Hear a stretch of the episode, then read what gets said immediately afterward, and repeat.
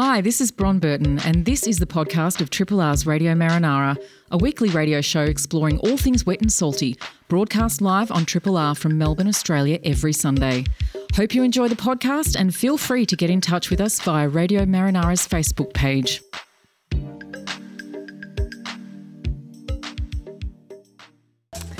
Good morning. Coming up to three minutes past nine, you're tuned to 102.73 Triple R. This is Radio Marinara. We are the program about all things wet and salty. My name's Bron Burton. And I'm Cade Mills. Hi, Cade. Ah, pumped today. Yeah. We're looking forward to this. The weather is gorgeous this morning. Waking up to that sunshine. Light northerlies if you're by the coast, or hopefully you're heading to the coast. Um, good conditions for a wave. It's not too big, not too small, but I did notice that Bells is off today. The Bells comp starts today, but um, you know it's not big enough for the, the pros. So they're having a bit of a lay day, which everyone loves that idea of having a sport where you just take a day off because conditions aren't right. And they got it good, don't they? It's that beautiful um, autumn weather patch that we get with everything. You know, we get a little treat of some warm weather and some calm seas, and hopefully the swell picks up for the surfers. But everything's opening up again. I was in the CBD yesterday watching um, Nat Harris and uh, Hannah Camilleri's comedy the, the festival. Friday Funny Bugger. Yes, Harris, yes. From Breakfasters. So a little plug there for their show. Um, it was it was very entertaining.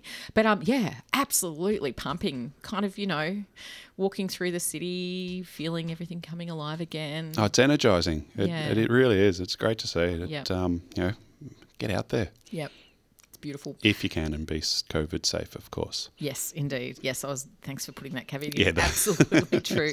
Hey, thanks Tim very much for Vital Bits. Thank you Andrew for Soulful Bits. Bit of blues this morning. I did enjoy listening to that driving in. Yes, and to let people know, Tim will be interviewing Kurt Vile next Saturday. I heard him announce. Um, and those who listen to Tim know that he doesn't mind throwing in the odd Kurt Vile track every day. So uh, yeah, look, thanks. Yeah, tune in for that one next Saturday and Sunday for uh, another six hours of wonderful vital bits. We have a huge show. Uh, we've realised looking through it, it's there's a little bit of a, a theme of fishing that's running through the whole thing. Where we're getting out the crystal ball and looking to the past and also to the future of marine and coastal management. But there's a little fishing theme running through this. Um, we're fi- shortly going to be catching up with Bob Kearney, and he's a lifelong recreational fisher, uh, but he's also the Emeritus Professor of Fisheries Management at the Institute for Applied Ecology at the University of Canberra.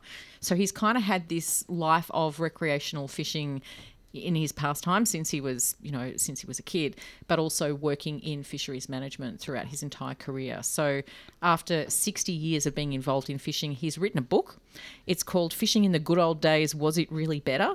Uh, covers covers a bunch of different things. So we're going to be um, speaking with Bob about this book and whether he's found an answer to the question. Yeah, that's going to be a controversial one. I'm sure it's going to be, it depends. And yeah, there's a grey area with all that. But yeah, it'll be amazing to talk to him. Yeah, just the changes to, you know, from when he was a kid and starting to fish, and there was no fisheries management. It just didn't even exist as a concept uh, because the sea was seen as this great big kind of, you know, this thing that just could absorb everything and just keep producing fish forever with no, you know. So, yeah, it was an endless resource, is what it was looked at, and also a place where you could just go and dump a whole lot of stuff as well, and you'll never see it again. That's it. But, we um, know better these We've learnt days. differently, yes. Yes.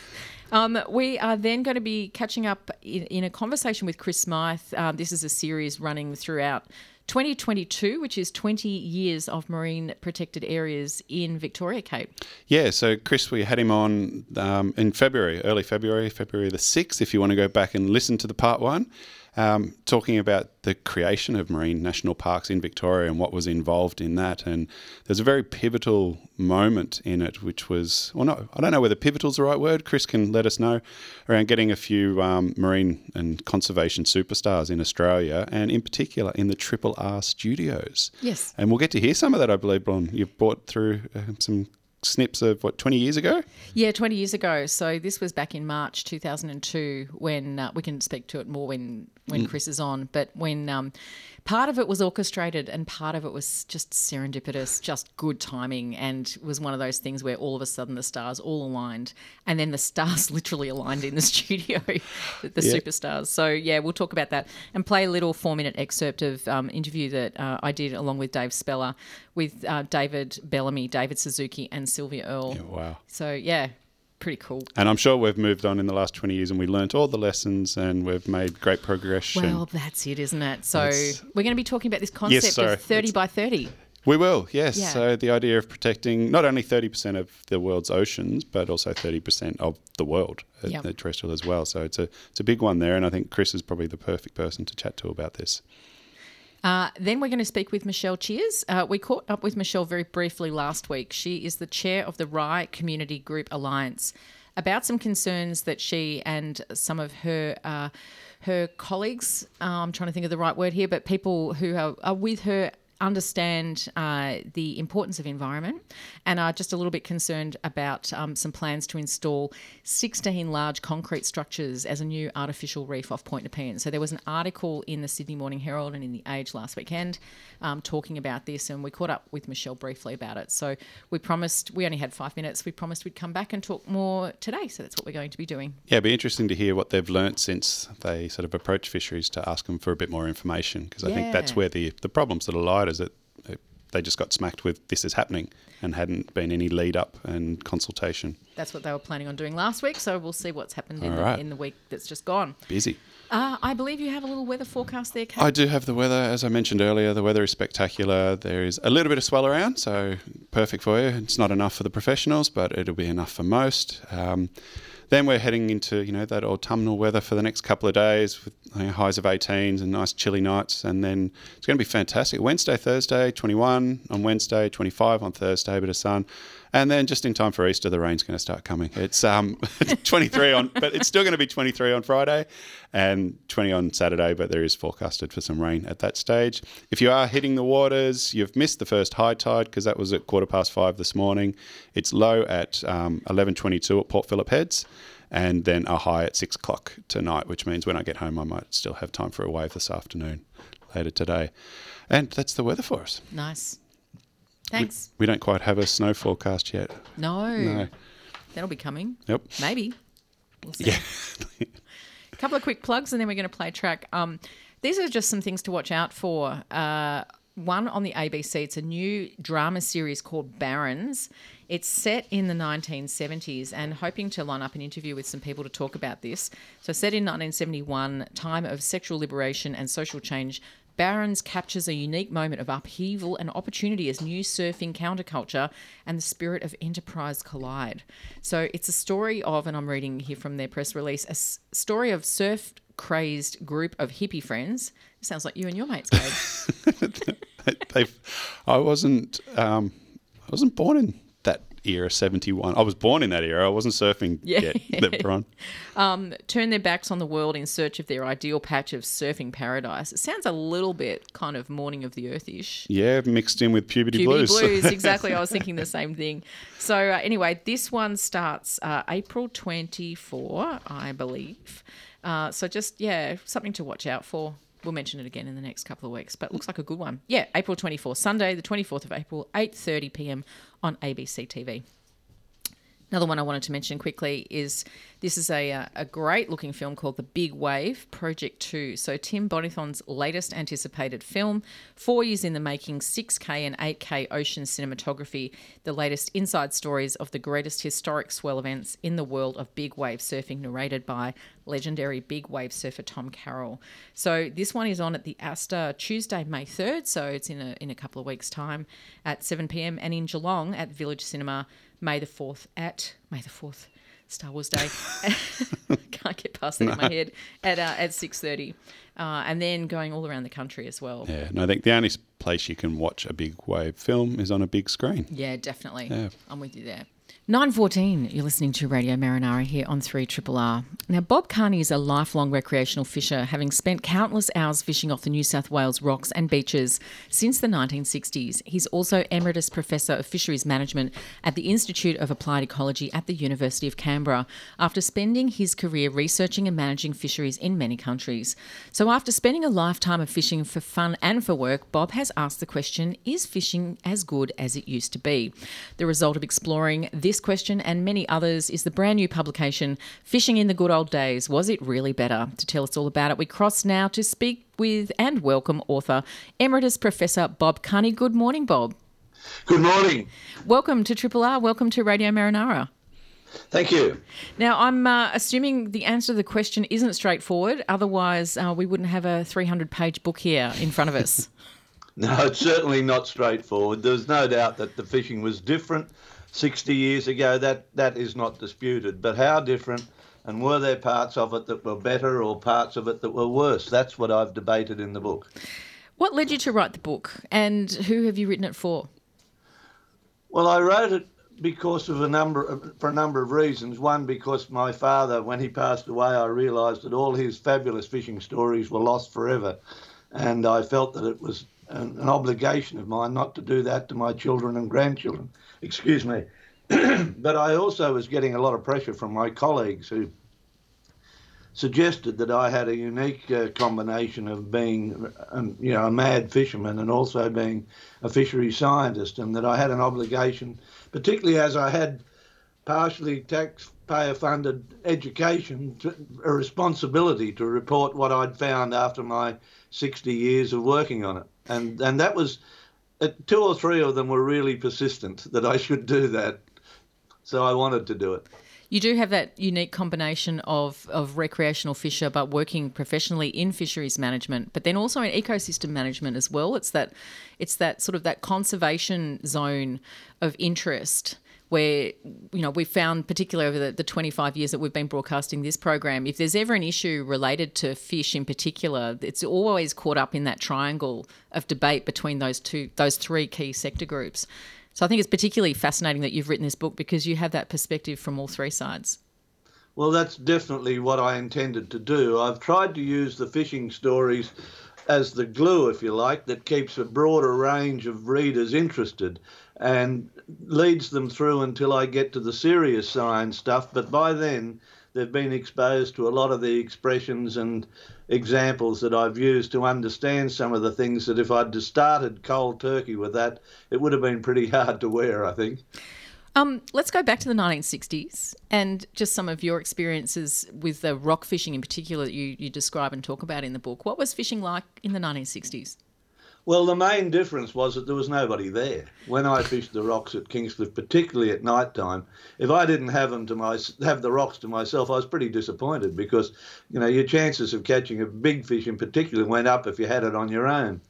And so there was totally different attitude to fishing. The gear was nowhere near as good. The techniques that we had were nowhere near as good because the gear wasn't there to use those techniques. But the, the real advantage was that the place was pristine. You could look down the beach and see nobody except yourself. and, and yeah, it was just a, a, a, seriously different ecosystem because we hadn't really ruined a lot of the areas that I learnt to love as we have now. And some of those places that I fished then are virtually completely gone now. Not just changed, they're gone. I guess it was also pre technology in a way. Um, and I'm curious as to your thoughts on whether uh, just knowledge of what needed to be done when you went fishing happened through stories being passed down and learning from you know mentors and peers parents grandparents and so on um, there's a really great anecdote at the start of the book where you talk about coming across someone who who sort of just wanders into your patch and turns out to be a tourist and has completely the wrong setup with gear, ends up getting pulled into the water not once but twice. Um, I can't imagine. Well, maybe it does still happen these days, but with information out there and, and fishing is big business now. You know, you have these major companies that exist with with you know stores all over the country that have huge um, you know huge range of product that they sell. Is that is that part of really what's changed as oh, well? That, that's a huge part of it. Uh, you know that part, and also the part of environmental degradation, are huge issues. And I'll get to the environmental one for, uh, in a minute because you've asked a question about gear. But it's very hard to estimate how much better gear is. We know that it's hugely better, but how much that affects what's called in the science term the effective fishing power of the angler of the average angler. There is absolutely no doubt that the average fishing power has gone up at least tenfold mm. and, and maybe closer to a hundredfold when you take in things like uh, braided lines and soft plastic lures and all of these other and graphite rods, etc. They make a big difference. But when you then go the extra step to boats and put in GPS and echo sounders now that aren't echo sounders anymore, they're true fish finders, and you can actually watch individual fish swim around. The fishing power that that creates is enormous. And I make I stress in the book that in 1960s in Kingscliff, which is where the book is based, there was only one commercial fisherman, and he had a 14 foot boat with a 20 horsepower outboard motor, no echo sounder of any sort, no GPS, and no mobile phone. So, in, incredibly poor safety uh, devices as well as fish finding devices. And there is no doubt that the average angler's boat these days is something like 50 times as effective as was the one commercial fisherman back then. The only thing the commercial fisherman then had going for him was he was the only one there doing it. And so what fish there were around, he could cherry pick what he took. So that was that made it possible for him to make a living. Hi, Bob. It's Cade here. Uh, look, I haven't actually read the book, but what I was interested in is I guess you've been talking a lot about the science. But when you say, was it really better? How do you measure the better? So is it more fish makes it better? The environment makes it better? The technology? Like, what is it that is potentially better or worse? That's what there's. There's a whole chapter devoting to the definition of better because oh, better. I, sh- I, should have read the book. It, when when you say makes it better, that means you're comparing something with something. Now you've got to be comparing the same things to really work out whether it is better. There is no doubt it has changed greatly. That is beyond debate. But whether it's better det- is determined by the person who's determining what is what they enjoyed about the fishing in the first place. And I list 14 categories of people in that that I de- determined very early on. And they range from those who want to accumulate the biggest pile of dead fish you can imagine to those who are simply out there and don't want to catch a fish. They're, they're enjoying standing knee deep in beautiful clear blue ocean water or in a beautiful pristine stream and just enjoying being there. And, and you know, I've always remembered, you go back to famous fishing books, Nino Culotta's, you know, John O'Grady's book, Gone Fishing. And I remember one or two lines in that. He said, The only problem with going fishing with your mates is there's always some silly bastard who wants to fish. now, which of the 14 different people are you? I'm curious. For me, sorry. Which of the you said there's 14 different people from the dead fish to the standing outside. Well, Where do you fall I in that? in the book, I started right at the top and finished up almost right at the bottom because I started in the days when recreational fishers all sold their fish. They weren't, you know, that was the done thing. And when I went to get a fishing license, the fishing inspector who was selling the licenses t- talked me out of it and said, You're mad, you know, because everybody was selling their fish. So that's where I started. I finished up letting, you know, very big mulloway jewfish, as we called them, then go. And uh, I still do let a lot of fish go, but I still catch a lot of fish and eat them. And so it depends on which category. And I go fishing in New Caledonia on the beautiful sand flats and fish for bonefish and never keep one, but enjoy it immensely. So a lot depends on the day, where I am, what I'm doing. And this happens for so many thousands of people that there are seriously different reasons. And that's why you cannot assume that it was better or worse for all back in the good old days. That almost answers the question, I think, to the book. Um, there were a couple of other things I wanted to ask you about. One was fisheries management because you there's a, a chapter on this, fisheries management 101, um, and talking about prior to the 1950s, there there really wasn't much fisheries management, and there was this expectation that the ocean. We were talking earlier about the ocean being this magical place that could just absorb anything that was put into it, like sewage and pollutants, and with no consequence, and and, and at the same time supply an unlimited amount of fish forever. Um, so I'm interested, particularly, this is, I guess, speaking more to your professional side, how you think the impact of fisheries management has changed changed things in terms of fishing.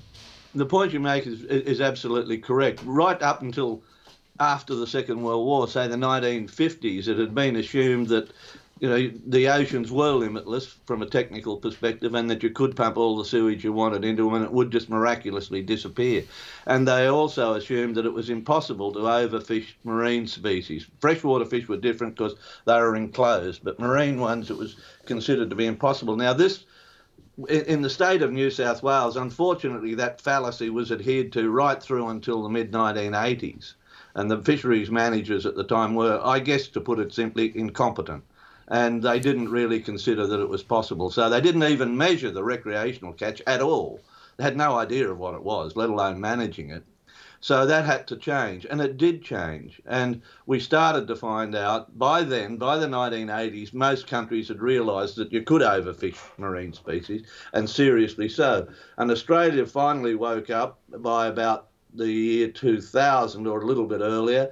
And at that stage, we had in Commonwealth fisheries, we had 40 species listed as being overfished in the year 2000. That number today is zero.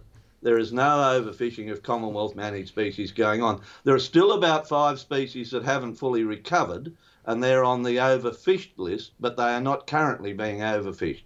And so the management is, in fact, of the last few weeks, there's some changes going on to try and make things a little bit better for those species that are still struggling to recover. But the real point for people to remember is that fisheries management is really easy if you try. Mm-hmm. And there's a lot of countries in the world that do not even try. And that's why overfishing is still rampant in many places of the world. But it is not a global problem. This is a really major point.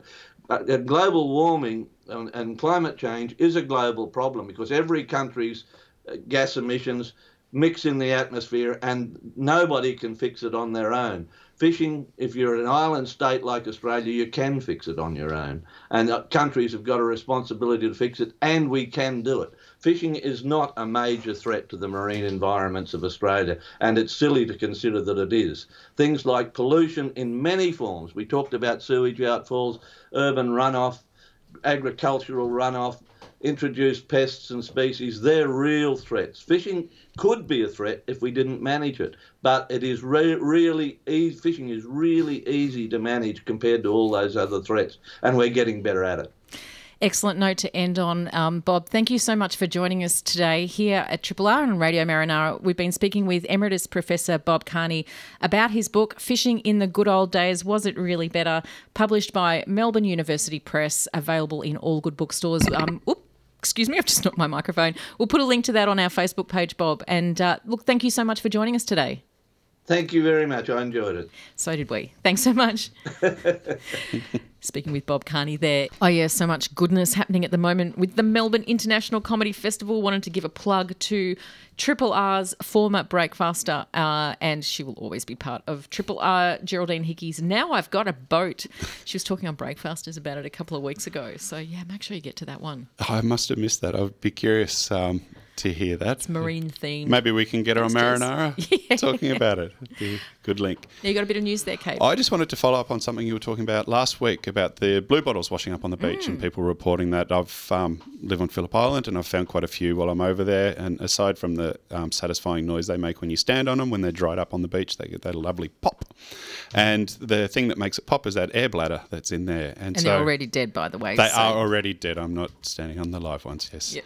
Um, but they got that air bladder, and that is what basically the reason why we're finding them sort of washed up here at the moment. We've had this La Nina wind cycle, a lot of easterlies. So, you know, the jellyfish are coming from warmer waters, getting blown down the coast, and then these easterly winds are just pushing them across Bass Strait.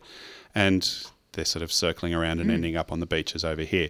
And it, I actually saw a news article which kind of scared me, and maybe I won't go popping them anymore. Is that they can actually maintain their sting for a very long time. And now we know that with the tentacles will snap off and you'll get stung by a tentacle, but there's no jellyfish attached. But some work done um, in Queensland by Dr. Jamie Seymour said that he'd successfully stored freeze dried box jellyfish venom for 25 years and it was still viable today. So that's freeze dried. And then he said there's, there's no definitive research um, done to determine how long they can last, but it's estimated that it could be a thousand years. Wow. Yeah. So They've just sit there ready to go. Yeah. And it can potentially be for that long. Now, they lose a lot of the potency because obviously not as many are firing over that time, but they still maintain that viability for such a long time. And it's going to depend on because they're they're stored in little cells called nematocysts. So Yes. they're, we're basically spring loaded and, Yeah, and, and responsive to touch. just structurally, as long as they maintain that structure, they're ready to go. yeah. So, yeah, I just thought I'd follow up on that and a bit of mind blowing information for the Amazing. day. Yeah. Thanks, Kate. 9.31, this is Radio Marinara. In just a moment, we're going to be joined by Chris Smyth to continue our conversation of 20 years of marine protection here in Victoria with Marine National Parks and then uh, move on to that idea of 30 by 30. Yeah, Triple R is where you are, where the time is 23 minutes to 10. And uh, just before those announcements, we listened to a Melbourne outfit called Sea Lungs. Lighthouse Noir was the name of that track, and uh, thanks to Jared, band member and uh, listener of Marinara, who sent that in. They, he says that a lot of the stuff that they do is sea themed, so we'll definitely play more from Sea Lungs in the future. Fantastic. Nice to know we're inspiring someone. Yes. Yes. Uh, look, our next guest is Chris Smyth. We had Chris on on the 6th of February talking about the work that went into getting marine national parks um, legislated in Victoria uh, 20 years ago. And, you know, the work didn't start 20 years ago, started a long time before that. But we got to the stage in the interview, so if you want to go back and listen to the first part, but we got to the stage in the interview where we were just about to talk about some a chat that happened in the Triple R studio that Chris was a part of, and I wanted to sort of you know t- use that as a touch point for you know basically what happened from there. And I believe Bron has some tracks to play for us around it. We'll get to that in just a moment. Uh, welcome back, Chris Smyth.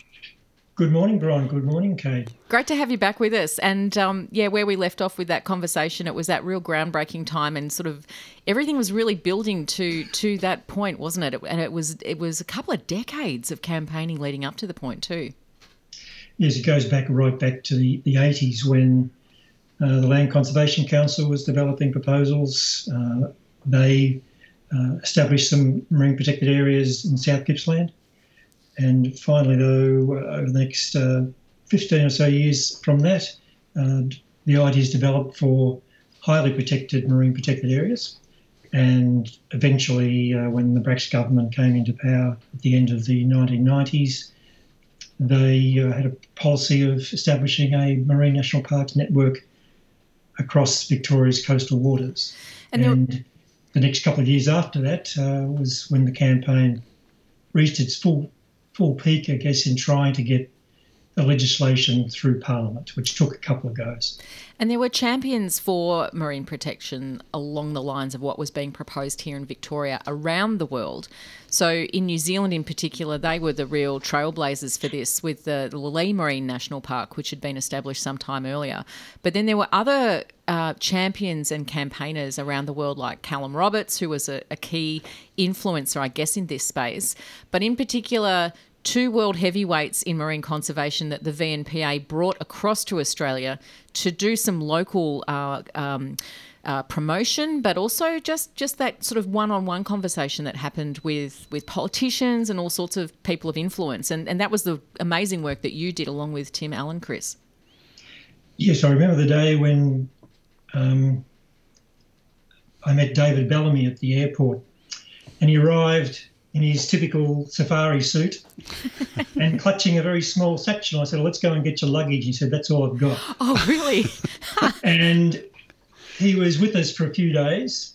And Sylvia Earle had also come out for this particular time. This was in between uh, the failure of the legislation and eventually the legislation getting up in the middle of 2020. So it's 20, sorry, 2002. And we used them very heavily right through the next few days. And one of those uh, events that we had was uh, the interview with Dave and Sylvie, but also David Suzuki in the trip in the uh, Radio Marinara studio. But we also had David and Sylvie come down, go down to Phillip Island uh, at the Bunurong Marine National Park proposal, and they spoke to people in Phillip Island. They also were involved in a business breakfast at the town hall in Melbourne. Uh, they also had this fantastic sold out um, night at the town hall itself, uh, where we had full supper room was full to the rafters, and uh, I also flew down to Warrnambool with David, uh, where he spoke to students at uh, Deakin University, um, and that was uh, he had them in stitches, basically. He had them in the palm of his hand, just talking about the need for marine protection. And so that week, and then there was some polling came out, which was quite positive for us. And I think it built up the momentum to eventually get the legislation over the line. So, what I want to do at this point is to play a little excerpt from that interview that you just referred to, Chris. How that came about was that we already had organised, or you had organised, um, along with Tim, to have David Bellamy and Sylvia Earle in studio. And through sheer uh, coincidence, we learned that David Suzuki was also in town, basically just to flog his new book. And we kind of one day just went, why don't we see if we can get all three of them in the studio together? And it was literally our people talked to their people, uh, our people being us. We, we kind of did that ourselves. Was um, Dave Speller who got onto Suzuki's publicist, and of course, you know, having that opportunity to come in, talk about marine conservation with Sylvia Earle and with David Bellamy, you know, none of them wanted to pass that up that opportunity. So we're going to play a little excerpt now from that interview. It goes for about four minutes, and it was during a point in the conversation. Um, the interview went for about forty minutes overall, but there was this point in the conversation where we were talking about the opposition to the concept of marine protected areas, particularly particularly from uh, the fishing sector and the recreational fishing sector, who were at that point in time the loudest, most outspoken opponents to the concept of marine protection?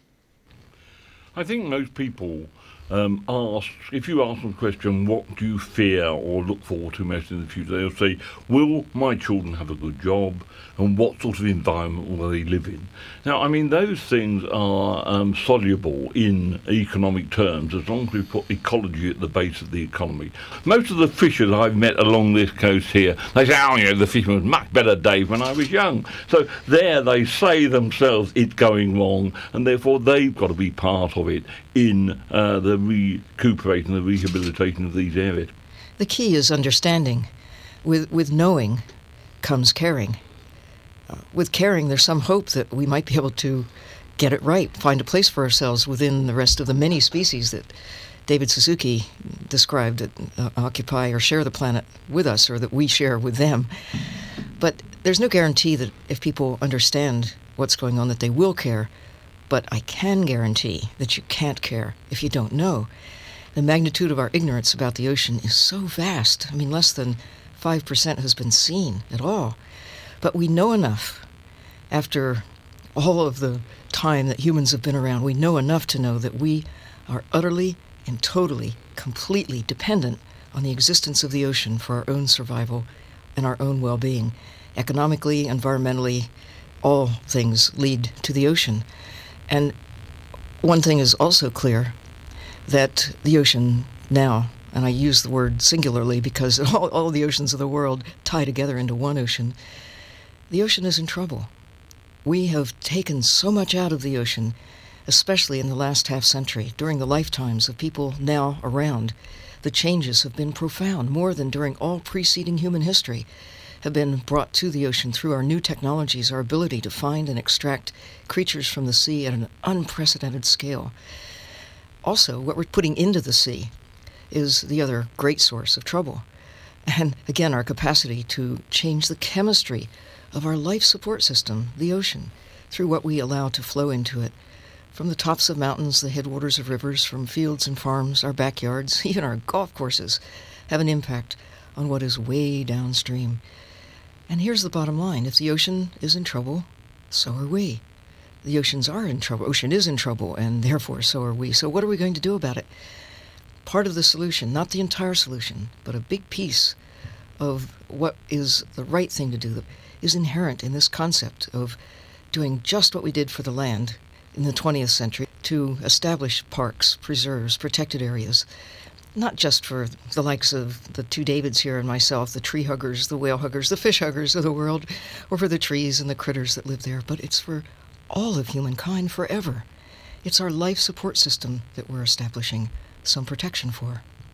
I think one of the difficulties you face in the developed world is that we've we've had huge capital investment in the in the fishing fleet, and these ships are unbelievably efficient predators. They can, oh. you know, in, in, on the west coast of British Columbia, you can literally take out an entire run with one set of the net because your ability to identify them, locate them, and take them is so immense. So when you've got that amount of money invested in your fleet, it's very, very hard then to pull back because you're involved in competing internationally. The global economy then is, is demanding that you keep that productivity up. So, our experience in British Columbia is that when you get the stakeholders there, they're very, very reluctant to give up any inch of their share. And e- even the sports fishers who just go out and do it for fun, man, they are one of the most recalcitrant groups going.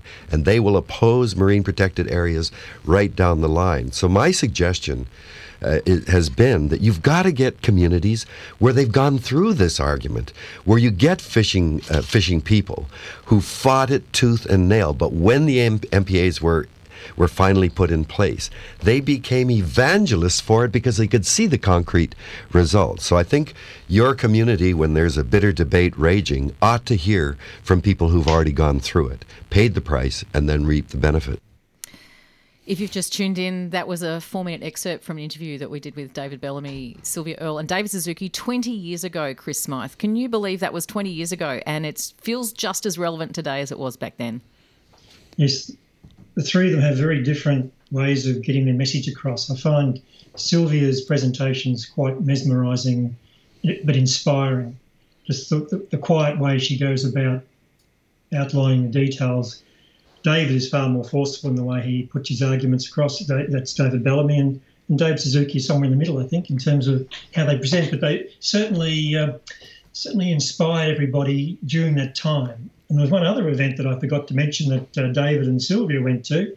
Uh, we did a, a, major lunch down at in Geelong. So we we'd gone to the key areas where I guess a lot of support was coming along the coast. And that was within about an hour or two's drive of Melbourne, where you had uh, very cha- changing demographics, people moving down to the coast, uh, Melbourne people, other people moving down, and I guess, bringing a different mindset to how they viewed uh, the natural environment along the coast. And, and the reasons why they'd moved down there was because they wanted to be near the coast. And then they started to learn more about what was under the water. I actually just brought you on, Chris, so you and Bron could catch up and talk about the good old days 20 years ago, which has been fascinating to hear. And that interview, that excerpt you brought in, Bron, was sensational. And as you said, it's still so relevant now. And it's something, having heard it now and having you know, recently seen that there's going to be, there's this target is coming out for the world to protect 30% of its terrestrial environment, but also 30% of the oceans by 2030. So I love, there's always, you know, Kevin 07, 30 by 30 is the new one now, but we still have such a long way to go. Now, I'm just curious, Chris, like what what needs to happen? What needs to change for Australia, and I guess in particular Victoria, to work towards these targets of thirty percent protection? Is it even possible, Chris? Uh, these these are global targets, and certainly the campaign for 30 by 30, which is 30% of terrestrial and ocean by 2030 in some form of aerial protection. Uh, it's a global target, and so all the effort at the moment is going into getting global agreement between various countries. And so there's various alliances, pledges, um, and so on. But the key moment is coming up in a couple of weeks' time, and that is the convention, uh, conference of the parties for the Convention of Biological Diversity. It's being held in Kunming, China, and on the 25th of April through to the 8th of May. And they're going to be hopefully signing off on a a national a post 20 this is this is very much UN speak a post 2020 global biodiversity framework. And in that framework at the moment, there is a commitment to 30% protection on land and 30% protection on sea. Now, whether that survives uh, I guess we'll find out soon enough. There's certainly a lot of countries, a lot of organisations, a lot of philanthropic bodies, and, and so on, uh, and even and also Indigenous communities which who are supporting 30 by 30 percent target. But clearly, it's one thing to get the targets, the other thing to actually implement it. But certainly, previous targets around about 10% certainly motivated a lot of countries to increase their level of protection in the oceans and also on land. And so one would hope that if the 30 by 30% target is approved, then that will certainly filter down into the various actions of governments around the world. Now, in the case of Australia, uh, you may have heard of the, the, the, new declaration of the Cocos Keeling and Christmas Island marine protected areas. Uh, they cover 74 million square kilometres, and 99% of those parks are highly protected. 1% is in sort of around the nearshore areas where artisanal fishing and, and charter fishing can go on. And there's certainly uh, very intense conversation going on within the communities there to ensure that that fishing remains sustainable in those coastal areas. So that means that Australia now has 45% of its Commonwealth waters in some form of marine protection, and that is around about 17% in highly protected areas. Now, compare that with Victoria, we have 5% in highly protected areas, and you can add another 7% if you include the areas in Corner Inlet and the sanctuaries and, and, and Yeah. So that's Chris sort will... of that's I guess where the numbers lie. But in terms of Victoria, what would we need to do? Chris, we're going to have to pause that one, I think, for now, for next time, because we have one last guest to get on our program before we finish up. But is is I think that's a good moment to pause because we'll have you back on in a few weeks' time, Kate. Yeah, Chris, part three. It seems it's going to be. It's um, as we said, it's just 20 years of marine reserves this year. We're celebrating, but it is great to have someone on to you know look forward and what we've got ahead of us. So thank you again for your time, Chris, and we'll catch up again soon. No, pleasure. All the best the rest of Sunday to you and your listeners. Thanks, you. Chris, and to you. See you later. Yeah, Triple R is where you are. And on last week's Radio Marinara, we brought you some news reported in the Sydney Morning Herald of plans to install 16 large concrete structures to form a new artificial reef off Point Nepean. The article features some concerns raised by three highly respected environmentalists from the Mornington Peninsula, including Judy Muir, long term friend of Marinara, and Michelle Cheers, chair of the Rye Community Group Alliance. We only had a few minutes to briefly touch on those plans and their concerns, so we welcome back to Triple R. Michelle Cheers, good morning, Michelle welcome back. Thank you, Bron, and thank you for inviting me back. Now, let's get to the nuts and bolts of this. Um, what's been planned and what led to that article last weekend? Um, because, uh, yeah, we're here at Marinara feel like we've got a pretty good handle on local marine issues, and this one certainly came from left field. So, what is it that's been prepared, uh, pre- is being planned, uh, and, and why is your group so concerned? I think, I, I, mean, I think there's a number of us that are concerned, Bron, down here that, that just value that beautiful, pristine part of Port Phillip Bay. And uh, it came out of the blue to us as well. It was really an article in the local newspaper by one of the directors of the uh, Future Fish Foundation, David Kramer. You know, it's a it's a sort of very powerful lobby group and seems to have the ear of the premier. And uh, so there'd been no consultation at all. It was basically David Kramer saying, you know, this is a fait accompli. It's due to start, at that stage, it was due to start in March. So 16 of these huge reefs are to be installed just off Observatory Point, at, um, which is off Point Nepean National Park. So, so the the age sort of picked it up as well, and uh, and did sort of a bit more of an in-depth interview of, of what might be going going on. And council, our Mornington Peninsula Shire Council, has also been concerned. So it's it's it's not just um, you know individuals. It's it's quite sort of substantial groups that are that are worried about what's happening without consultation. Michelle, when we spoke with you last week, you mentioned you were trying to make contact with both the coastal managers at DELWP and also the uh, Victorian Fisheries Authority. How have you gone there over the last week? Um, there's been there's been silence. I mean, we've written, and many people have now written, including the Mornington Peninsula Shire Council. But as far as I'm aware, there's been no response. I did get a response early in the piece from uh, Travis Dowling, from the CEO of of uh, VFA, and and he, I mean, he he I think was probably surprised as to why there was a fuss because he just said it was a 2018 election promise of the premiers, and uh, and they were just doing you know what was was agreed, and and while it may have been an election promise, it the election promise didn't say that a reef had to be installed at Point Nepean. Yes, and I guess usually with these big projects that are underway, there's usually an engagement component that's built in uh, in terms of having some proposals like this. There's a, a, website called Engage Vic where some of these big proposals often get placed. Um, do you know if that occurred with this particular proposal?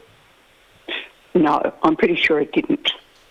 I'm pretty sure there was there was no consultation whatsoever. I mean, they've already they've installed 13 other reefs and I'm not sure there was consultation about them either, but this is the most sensitive location. So it's not about anti-reef, it's about where they want to put this, this reef. And, and I don't think, I mean, the Mornington Peninsula Shire Council didn't know about it.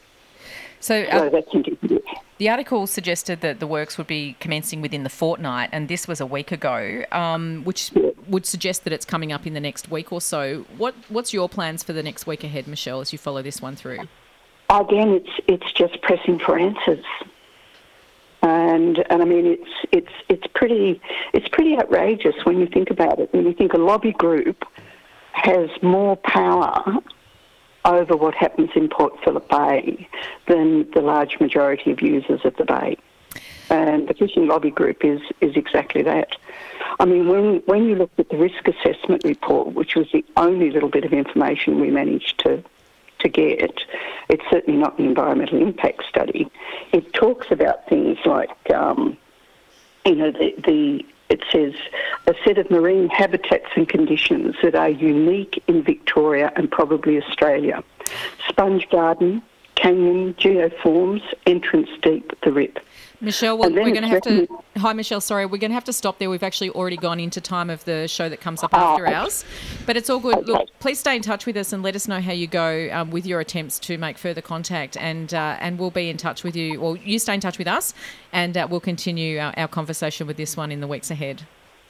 Okay. Thanks. Thanks, Bron. Thanks, Michelle that Michelle Cheers there Bye-bye. from the Bye from the Rye Community Alliance. That brings us to the end of Marinara with apologies to Radiotherapy. We've already cut into their time. And uh, thanks to our guests, Michelle Cheers, Chris Smyth, also Emeritus Professor Bob Kearney. We'll put all the relevant links to that on our Facebook page. Thank you, Kate. Thank you, Brian. And thank you so much, Kent, for paneling for us. He's going through the revolving door, and uh, I believe Panel Beater will join you shortly along with Prudence Dear and Dr. Nick. Next week, you'll be in with Anthony. Yes, and we have no idea what we're talking about, so stay tuned and watch the socials. Excellent. Have a wonderful uh, Sunday. I'm going to take a couple of weeks off. I will be back in about three weeks. So, yeah, go out there, enjoy the marine environment, and uh, enjoy the time off if you have it coming up. And uh, yeah, I'll catch you in a few weeks. Bye for now.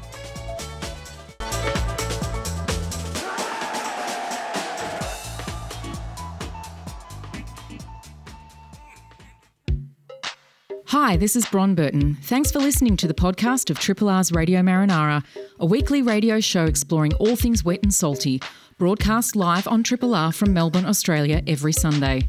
Hope you enjoy the podcast and feel free to get in touch with us via Radio Marinara's Facebook page.